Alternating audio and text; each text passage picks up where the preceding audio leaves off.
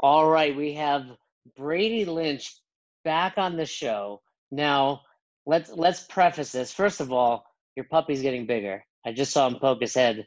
Oh no, that's the other one. That's the two-year-old. But I have a, right. the puppy. The puppy's right here, and he has got he has gotten bigger since the last time. He's probably Uh, pounds. All right, I was gonna say he, he's massive. So you know, we had a great conversation, a lot of fun, great feedback from our listeners, and then you had reached out wanting to ask a few questions about owning a box, and I'll let you kind of dive into that. But I said, of course, let me just record it. You know, for Fern and I get dozens of emails every day, and a lot of it is how do you run a successful box? How do you do X? How do you do Y? How do you do Z? And you know, I think it's nice to be able to point people there and and a lot of people are in your shoes where they've gotten their level one and now they're kind of like what what do i do how do i run a box how do i gain this experience so i'm going to throw it to you brady and this is going to be a reverse interview you're going to ask me the questions i'm going to answer it sound like a plan Yeah, let's do it. so so give us that brief kind of synopsis of what you were saying before we hit record so people have an understanding of your mindset and where you're coming from Yeah, so I had a couple questions. Uh, two really, really two big questions. One being how to open up a gym and make it successful. Um, you know, not everybody is Rich Froning and Jason Khalipa. These people that are these awesome piece, these awesome people. Let me stress that. I don't want to sound like I'm bashing them. Um, I just told you before. I met Rich once at his at his competition at his gym, and he was a great dude. Just from the the three seconds that I shook his hand, I felt like he was a he was a jam up guy. Um, Jam up guy. Still using yeah, that. there we go. Hey, Uh, but he, uh, you know, not everybody has those names where they've had a successful career and built an empire from their name. And again, great dude. You know, he's earned every penny from from his career. Um, but you know, like, what are you know, what would uh, how I know you you've opened you've opened and opened and sold gyms. We met, we talked about this a little bit last time. Uh, but you know, how would you how would you open like where would you start with opening up a gym from the get go, and then you know, what are what are some things that would that you that you would do to maybe make your gym as successful as it, as it could be in a time where fitness has grown immensely and CrossFit gyms are growing constantly. There's gyms opening up all the time, so there's there's more competition than ever, and it's only going to grow. Um, you know, Well, what can are I interrupt and say first, are you implying I don't have the athletic prowess that a Rich Froning or a Jason Khalipa have? Uh, absolutely, dude? Level four? Are you kidding me? That's well, level four coach.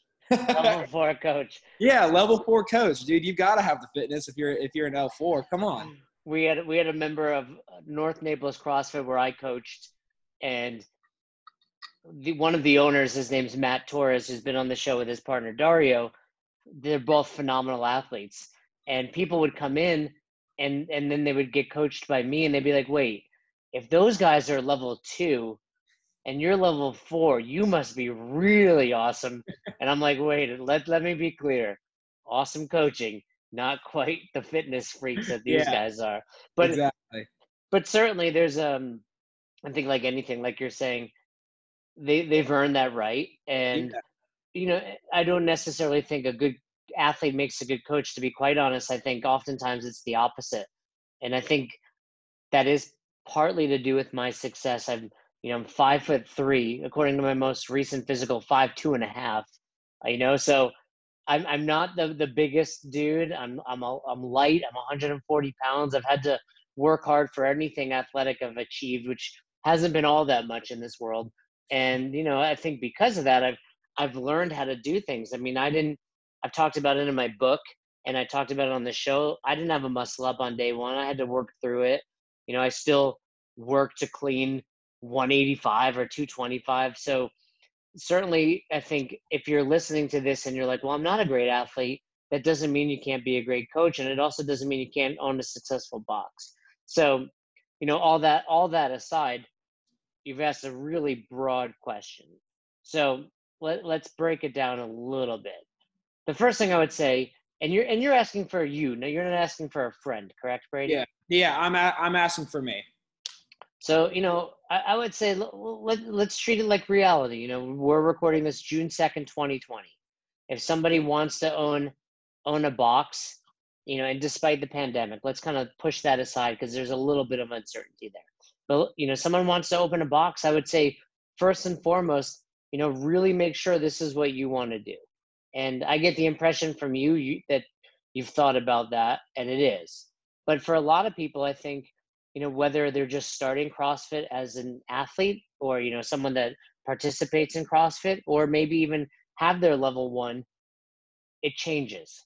It changes yeah. big time when you make that step from coach to, to affiliate owner, just like it probably did when you went from athlete to coach. All of a sudden, eyeballs are on you more. You walk into the gym and it's not just your time away. It's it's even when you're not working, you're working.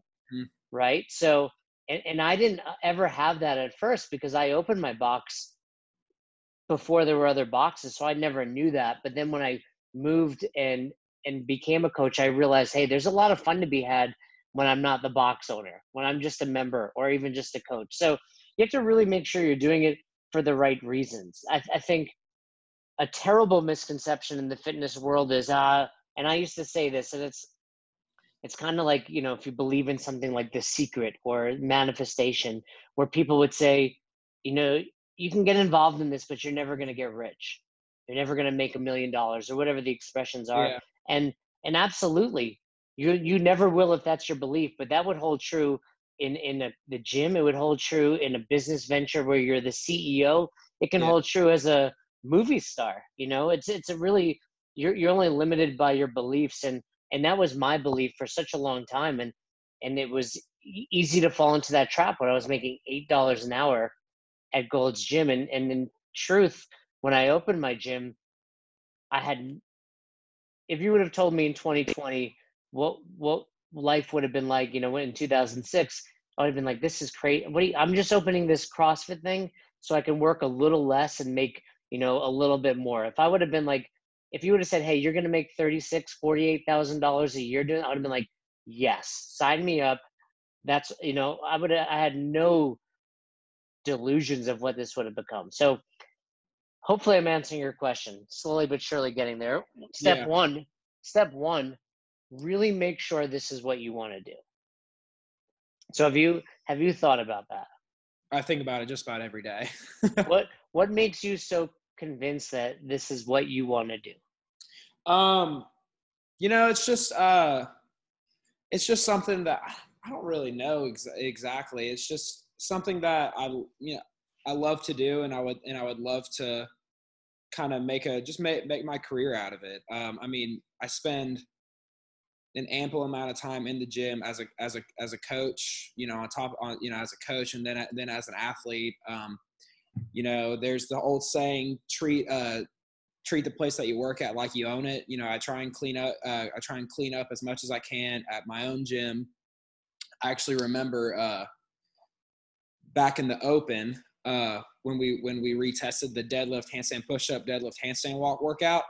Me and some buddies had retested it. Uh, the 4:30 class was getting ready to rock and roll that Monday, and a couple friends of mine had got got to the handstand walk. There were chalk marks all all over, um, and one of my gym one of my gym owners he they didn't clean up their hand marks. Nothing bad against them. They just you know they were they forgot that you know just like our conversation before you know they they they had forgot to clean up and they were about to leave. Well, one of my gym owners saw it, and the 4:30 class was about was about to get ready to roll. So he grabbed some spray and a hand towel and started cleaning. And then I I saw it, and I immediately got up to start cleaning it. You know, because I treat that place like it's my own. You know, it's you know it's a place that's that, that's impressive, and I certainly would have been lucky to have someone like you coaching because yeah, I think a lot of people, especially coaches, if they're listening, it's like your your job is not just to show up for this hour and leave. Like you need to be a bigger part of this gym and that means showing up 15 minutes before your class you know probably sticking around for yeah. 10 to 15 after but also doing the little things like we used to say at, at albany crossfit like if you're not willing to take out the garbage you don't get to coach here. And you know to be able to do those little things. So sh- certainly it seems like you're in the right mindset and i think a lot of people need to reflect on that because you know it's a business it's a job but i think like anything the more you care about it the more things impact you. You know you have to deal with hundreds hopefully of, of, of different human beings and how they respond to different things and, and their thoughts, their feelings, their emotions. So you have to be ready for that. Now, if you are ready for that, so say Brady's like, no, I'm ready and I want to do it. Okay, well, first things first is, I mean, there's a maybe not first thing, but one thing that I always tell people they need to really think hard about is is their location because mm. when you open a new gym, the one guarantee, the one certainty you're going to have every month when it comes to bill is that rent. Mm-hmm. So there's this balance of I'm starting a new business, so I don't want my rent to be astronomical, but at the same time, I'm confident and positive and want to grow to something. Yeah. So, you know, not really knowing where you are, you know, as far as you know what your options are, I would I would encourage people to find a place that they can start small but expand. Mm-hmm. And that you know that that's probably the biggest one of the biggest reasons I was successful because I was never stressed about my rent. My rent was $850 when I first started. I got 10 members and I was already covering rent on day 1. Yeah, and so right, but saving money essentially. Correct. And and not only are you saving money, but if you sign a lease that's two thousand, three thousand, four thousand dollars, it changes your mindset and it changes the way you run your business because now you know I need to cover that. And that's just to break even. Yeah. You know, and that's there's plenty of other expenses we're going to throw on top of that. But if your monthly rent is $4,000, you have a lot to overcome before even considering paying yourself. And it doesn't matter how much you love coaching. If you're coaching and living on the streets because you can't afford, you know, rent yeah. for yourself anymore, we've got a problem. So, yeah. and that can look like a few different things. It can look like one, finding a building where you ask the landlord, hey, I'm only going to use this small amount of space. You know, it might be a bigger open area, but hey, I'm only going to use these 800 square feet for now. Can I slowly grow into this entire space? And and and maybe it is a good time right now. Businesses are closing, and I'm sure there are landlords that want you know tenants. So maybe that's one way. I was lucky, you know, to do it on a racquetball court where I can expand to a second, third, fourth. But there's, you know, what, or maybe it's a strip mall where the space next to you opens and now I can expand to that next door space. So first and foremost, find that location. And on top of that, consider the parking area. Mm-hmm. So two things to go along with that. One is you can have this beautiful space that can accommodate 100 members, but you have three parking spots.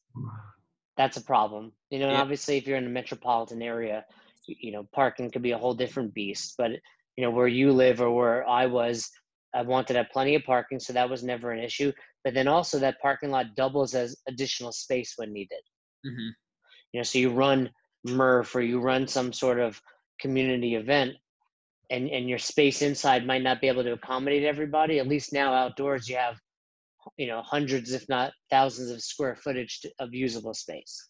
Yeah, yeah, that's good. That uh, you know, whenever I, I reach out to people who maybe have not opened up a business, but you know, I've taken business classes or you know whatever. The biggest thing that they always say is location, and uh, and you know, just like you said, I know. I mean, breaking even is is the most important thing at the end of the day. Like first and foremost, in in my eyes at least, is making sure that you can keep the lights on.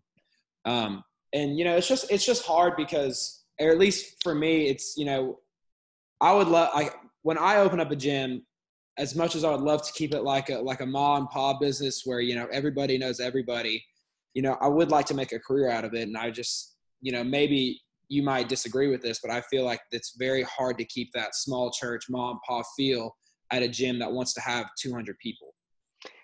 There, there's definitely a tipping point, I would say. Yeah. You know, but but I think a lot of people, you know, and again, if I were to do it if I were to really think about it and do it again, I would I would go one of two directions, kind of like mm. what you're saying, where it's that mom and pop feel, or this huge, massive space where I'm trying to get a thousand people and running it, yeah. you know, with with specialty classes and and this, and you have to decide that. But from an from a stress perspective, that mom and pop idea is great. And think about it, like I think people forget, like you really only need at most 100 members to run a very successful CrossFit affiliate. Yeah. And and I say that for a few reasons. Like when there's these CrossFits that feel like they're competing with one another, it's like you even in the smallest of towns, you have thousands of people. Mm-hmm. There's no reason you can't get a hundred, maybe even only 50 of them because rent might be cheaper in that area yeah. and run a successful gym. If you open a gym and you had a hundred people, and let's just to use even numbers, you know, paying $200 a month, you know, that's $20,000 a month. Even if your expenses are 10, which would be very high, you're making six figures. Like yeah. that's a great career to do something you love. And I've I've never I've never looked at it like that. Yeah, and I mean, and those numbers are it, it, typically I would say you're that ten thousand dollar expense is much lower. So there, yeah. there's certainly a point. When I say there's a tipping point, there's a tipping point to you know when the stress outweighs what you're bringing in, and there's a tipping point to where you know it does go from like it's very hard to treat this like a community vibe, and it's it's probably about a hundred. You know, there's books out there like a book I believe it's called Tribes um, by um, Seth Godin, where he talks about like you know there there gets to be a number where it's the tribe inevitably splinters into multiple tribes. Yeah. And and and and this goes back to kind of one of the things I would think about is assuming you want to own a box, like what do you want that culture to be? Do you, you know, sounds like you have like a good religious spiritual practice. Like, do you want it to be like hey we're closed on sundays hey we don't curse here hey kids are welcome hey you know all of these things great and you need to preach that you know no pun intended from the yeah. from the top down right versus the guy that's opening because they are super into the sport of fitness and they want it to be a box where don't bring your kid and we curse and we scream yeah. here and we take our shirts off like it has to be something that you're passionate about and yeah. I don't think like that all you know that latter would would be what you're looking for. So you need to and, and you need to impart those rules and those strategies on day one. That yeah. was something I learned very early on. Like, all right, I'm opening my box. It's going to open on you know July 1st of 2020, and there's only going to be a handful of people. But I know by the end of the year, I want 100 people, and I want people signing up for class, and I want them on time. Well, that has to be something you're willing to talk about on July 1st. Yeah, that's good. So I listen. I listened to a uh, Jason Khalipa on the MyFit podcast yesterday, and he had talked about how he had tried to partner with somebody, and you know their, uh, you know their uh, passions and reasoning and all that didn't really align, and uh, or their core values. I'm sorry, their core values didn't really align, and I was thinking about that, and I, and I said, uh, you know, people always say like, what are your core values? And you know, you, you know, like I value like you know, f- you know, friendship, you know, people being trustworthy and all that. But when it came to like opening up my own gym, I was I, I was taught I was really asking myself, you know, what would your core values be? And I was like, man, I just I just don't really know, you know, because you need those core values to for for anything. In my opinion, you need you need core values in, in anything to make it to make it I guess flourish, you know, to make a business. Let's say it doesn't even have to be across the gym. Let's say you're opening up a, a, new business. I think you need core values so that way you know what who the right people are to hire, to work with, etc. Yeah, you, I think you need that for anything in life. Yeah, and, and your core values aren't going to shift when it comes to you know being with your family versus being with the gym. Like you're you don't go from like oh I'm really spiritual, but then when I'm at the gym I'm not. Like, yeah you know you are you are those that's why they're your core values yeah and so i think everything that you just listed about me just off the top of your head I, if i open my my own gym up tomorrow you know those would be the things that those were actually the things that i learned and learned to appreciate you know because the gym that i train at you know both both owners go to church regularly we actually most of us go to the same church and uh you know, I mean, if you want to curse, that's fine. But you know, you like we have kids around and parents. You know, you can't be. I had to learn this. I mean, when I when I first started, I came in like I said, I on our on our last episode, I uh I trained with a bunch of dudes that were around my age, and you know, we said whatever, did whatever. Um, so going into a gym where they're like, "Hey, man, we don't we don't do that." That was a huge culture shock, and now I like I I appreciate it, you know, because I would hate, I would hate to be a member at a gym bringing in my six year old kid and you know they're playing explicit Drake or you know yeah. whatever, and they're hearing f this, f that, the in you know all of it. It's just like man, I don't I don't want my kid to listen to this. He's only seven. Like I don't. So I learned to appreciate that. Now you know that's one thing that I that if I open up an affiliate now, especially now that you brought you mentioned off the top of your head, those are things that I that I would do and that I do believe in. Well, and it's important too. It sounds like the owners did a good job of of sticking by their culture. You know, I've, I've seen this too often where a box owner, it's it's so important to get every member to sign up that they will take on members that don't necessarily fit their culture, fit their vibe, and and those members quickly, you know, you know the expression of one bad apple can spoil the bunch. You get one one dude coming in cursing, and people are just like put off, and maybe stop. This guy comes into the five o'clock class, but you lose three people because they don't want to be around that. And it's important for you to know that, and it's important for your you know your coaches don't all have to have the same exact core values and i would be surprised if they did but yeah. they have to at least respect yours and for i mean there was a point in time where i had 20 coaches on staff and we were all so different but of course i was the leader and yeah. my core values kind of trumped everybody but you know an example i talk about in the book is is one of my coaches dean he and i used to butt heads all the time and it really stemmed from the fact that he would never show up to the gym for certain events and typically these events were on sundays and it yeah. wasn't until he and i we, we went out for coffee one day we sat down and we just got talking and i realized how important you know spirituality and family was to him. So sundays were his family day where they'd go to church and hang out but you know he didn't tell me this on day one. Yeah. And and once i understood that about him it changed the way i thought about it. I never got mad at him anymore for not showing up because it was that it was important to him. Yeah and i knew i knew how important it was to him. So same principle here. You you have to know what those values are and i would encourage anyone listening to to figure it out. You know there's there's apps there's websites I, I i'm a big proponent of there's a there's a deck of cards that has your values on it that i used to do with myself and my coaches uh, by a company called the inspire network. I'll try to find the link for that but but you really you need to know them about yourself but then also about your coaching staff. Yeah.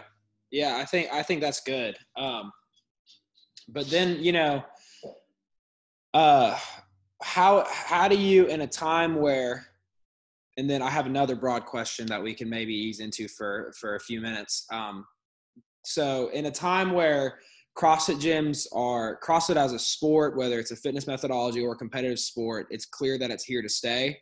In a time where gyms are opening up pretty much regularly, you know, I'd say just around every corner, every city you you go to, you can probably you can probably find a CrossFit gym to drop into. Um, you know, how do you how would you how would you uh how would you tell somebody to to go about opening up opening up a opening up that gym and then try like how would you have them put out the best product that they can put out? I guess would be the best wording. I get again it's a very broad question. You know well coach glassman spoke about it and and it's probably the question fern and i have gotten asked the most over the years. It's like how do you run a successful affiliate? And what people are really saying is like give me this checklist like yeah. what time do i run classes? What programming do i follow? What equipment should i buy? And and all of that is very important but none is more important than like coach glassman said chasing excellence. Yeah. You know and he used to say you know he would draw on the board a big e and a dollar sign and he'd say you know if you chase excellence you'll find this dollar sign but if you chase this dollar sign You're you won't necessarily exactly. And yeah. and and i think a lot of what we spoke about is really where that excellence comes from. And if you're if you open a business that you're so passionate about like like you are the excellence will be there because you won't be able to do anything but that. You know, you you won't be able to not clean the floors, not clean the bathroom, you know, not provide the best of the best for your members. So, I mean, first and foremost, that's what it has to be about. It has to be you have to go from I'm a CrossFit athlete or a CrossFit coach to I'm a box owner, and oftentimes that means I'm second behind the members. But I have to be willing to put out the best of the best. Now, in order to do that, you have to be smart about some things. Obviously, you know think about the programming you're putting out there. You know think about why you're putting it out there. Think about the equipment you buy. All of all of those little things play a role in that idea of chasing excellence but you, you just can never be satisfied and you always have to be going above and beyond for your members. I mean, it's a, it's a customer service business. Yeah. And you have to i mean really at the root of it you have to enjoy being around people i think part of the reason I like to check out and not be around people is because I've spent so much of my time around them. And, and and and I would I would add this on top of that. I would say make sure you don't neglect yourself either, or else you're, you know, the old adage of, you know, put your mask on first or fill your cup first. Like I spoke about that in my book too, where you could chase excellence so hard that you don't chase it for yourself. You know, make sure you're you're taking care of yourself. If that means probably taking one class a day, focusing on your nutrition, your mental health, getting a good night's sleep, all of those things need to be important. Yeah. Yeah. Now, I have one more question about this. I say, as of right now, I have one more. Who knows? I might have five more after this. I don't know. Um, this might be a little controversial for some people, but would you do you think it's smart to go in with a partnership or just go in by yourself? Because for me, for example, I'm in, I'm also in a rough spot because I don't know a dang thing about how to open up a business. I don't know anything well, about neither it. Neither did I. Neither did Fern. Neither did Todd. You know, neither did many of the successful box owners that started in 2007 or 2008, 9, 10, etc., or currently. So, you know, I'm probably one of the few people that have done partnerships and affiliates three different ways. My first box I owned 100%. My second box I owned 80%, and my third box I owned 50%. And and there's pros and cons to each. You know, one thing you have to be aware of when you go into a partnership with someone is it's basically a marriage and it's a marriage unlike you know your typical marriage where you don't get to have sex with this person you know hey maybe you do but you know but but typically it's more of a business relationship which which you know eliminates some of the fun and and you're stuck with this person so all things being equal i'd say it'd be great to to own it 100% now if you're in it with the right person it can be wonderful my you know m- my second affiliate where i owned 80% it didn't work out. I wound up selling my my majority stake to my to my partner.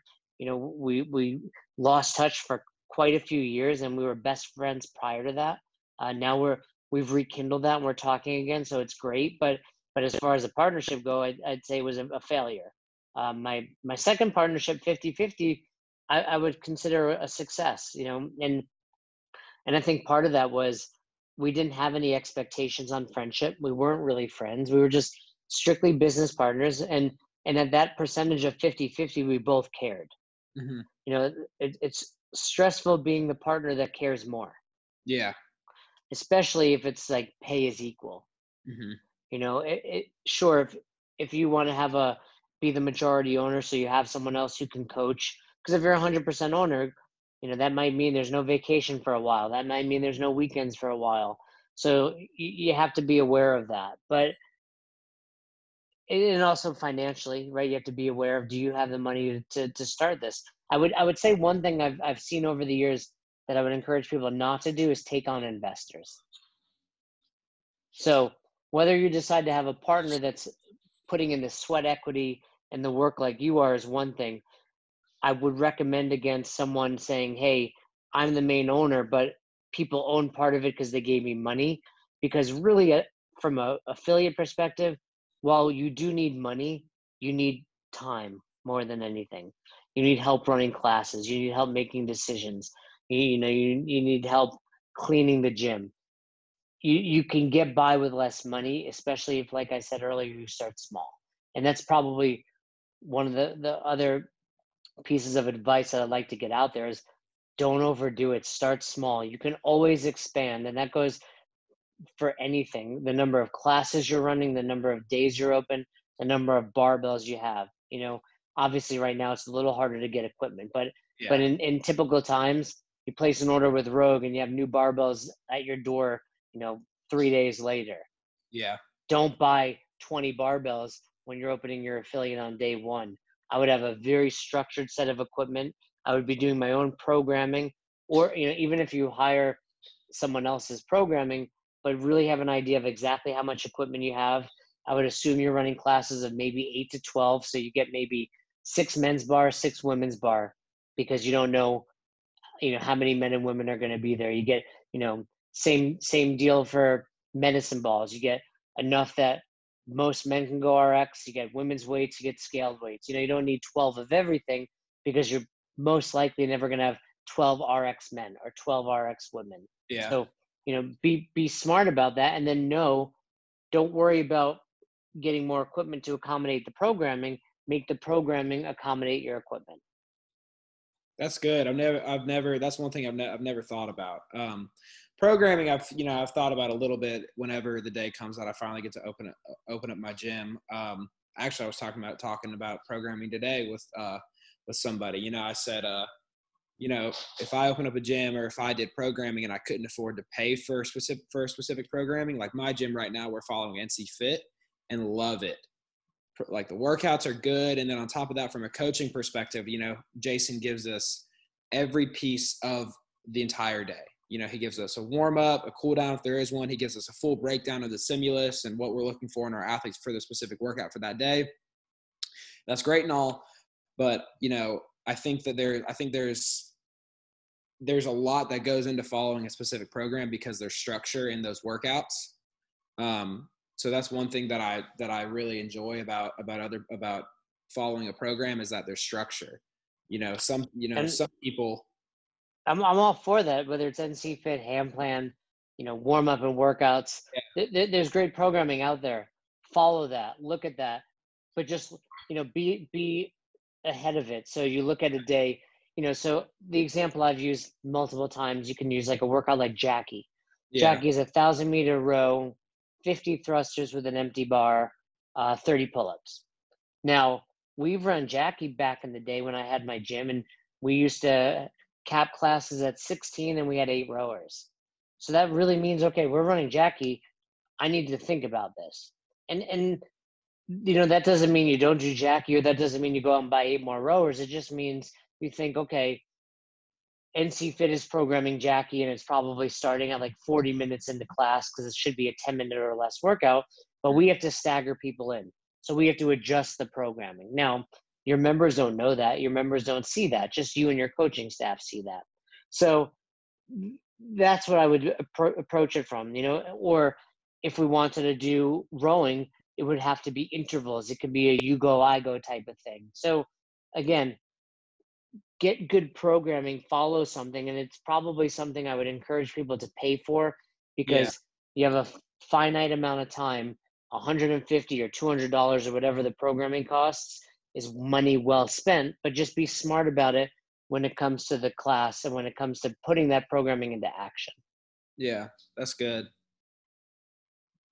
All right, now I have one more very broad question. It's actually for some, it's what you who you work for how would somebody who has a level one and has aspirations of you know i have aspirations of owning a gym we just talked about this but i also have aspirations of I, of working at crossfit closely with crossfit hq whether it's seminar staff or some other specific job in the business just let's just go ahead and cut it down to seminar staff. It's not you know it's not 2007 where you can go take your level one and then you have greg glassman running it with dave castro there on staff and you can just kind of become friends with them in a sense just from a conversation and then bump into them again and they're like hey you want to come work for this crossfit thing? Oh you know I'm, I'm joking but you know it's not in the early days where you can just meet the, meet people that are on seminar staff or work for hq you know how would somebody who has their level one would like to take their level two and you know continue to grow read more take the level three and all that like how would you how do you go about getting on seminar staff basically? Yeah and it was different back in the day. You know it was a smaller world people did get to know you you know I, I ran a competition in my parking lot in 2008 and from that dave castro knew who i was and i got involved in regionals and the games and and, and other other aspects but but it is different right now so if someone's interested in seminar staff the, the very first thing we tell them is you have to have your level three. So, you know, right there, it's like, okay, you, you need to achieve that. And it's prestigious enough that it's it's it's noted when someone gets it. I mean, especially now that social media is back up for CrossFit training, you know, they even put out there all the people that have passed the level three, you know, in, in, in recent months and, and they continue to keep that updated. So if, if you're asking Brady, I'd say, cool, go take your level two and then plan to take your level three reasonably like hey maybe early 2021 you know would be the the soonest i would tell you you know you need some who knows when you're going to have a level two nearby you then you're going to pass that and then you need to put the time into study and you also need to have the, the mandatory minimum number of coaching hours, which Yeah. I'm sure you'll have. So step one is pass your level three, which is a big a big task, right? Because a lot of people might only have their level one, or even if they have their level two, it's a tough test. So go past your level three, and at that point, you know there's a few things you can you could be doing. For one, when you do take your level two, do a good job. That'll get noted. You know, every every weekend when we coach level twos, we see a lot of people kind of average. Like, hey, you're not terrible, but you're also not good. And the ones that stand out are like, wow, you you did really well. I can tell you, coach. I can tell you're passionate about it. I can tell you're putting the the the hours into it. So, you know, when you go take your level two, be sure that you're prepared. Then go past your level three, and then it's really just a matter of, of, of reaching out to CrossFit. You know, I'm not sure where on the site these days, but probably somewhere under seminars, or you know, of course, you can reach out to Fern or myself, and we'll put you in the right direction. But it, it it's it's somewhat luck of the draw, meaning, hey, does that area of the world need more trainers for seminar staff and you know do they need more men do they need more women so it is it it is a matter of right place right time but i can tell you having been involved for 10 years it, every area eventually opens up Yeah. you know florida might have been saturated a year ago three of us left for colorado now if you live in the florida you know region there's maybe more of an opportunity where maybe now in Colorado, not so much. So, you know, it's, it's a matter of right place, right time. And, and, and then just being consistent, following up with them, letting them know that you're interested. And then when it's time and you get that opportunity to do your first internship, just crush it. You know, it's, it's doable for anyone. It really is. You just, Yeah. you know, the, the hardest part is, is passing that level three. But once you do that, you've taken a big step. And now it's, you know, just getting in touch and, and getting that opportunity to show up and intern at your first level one.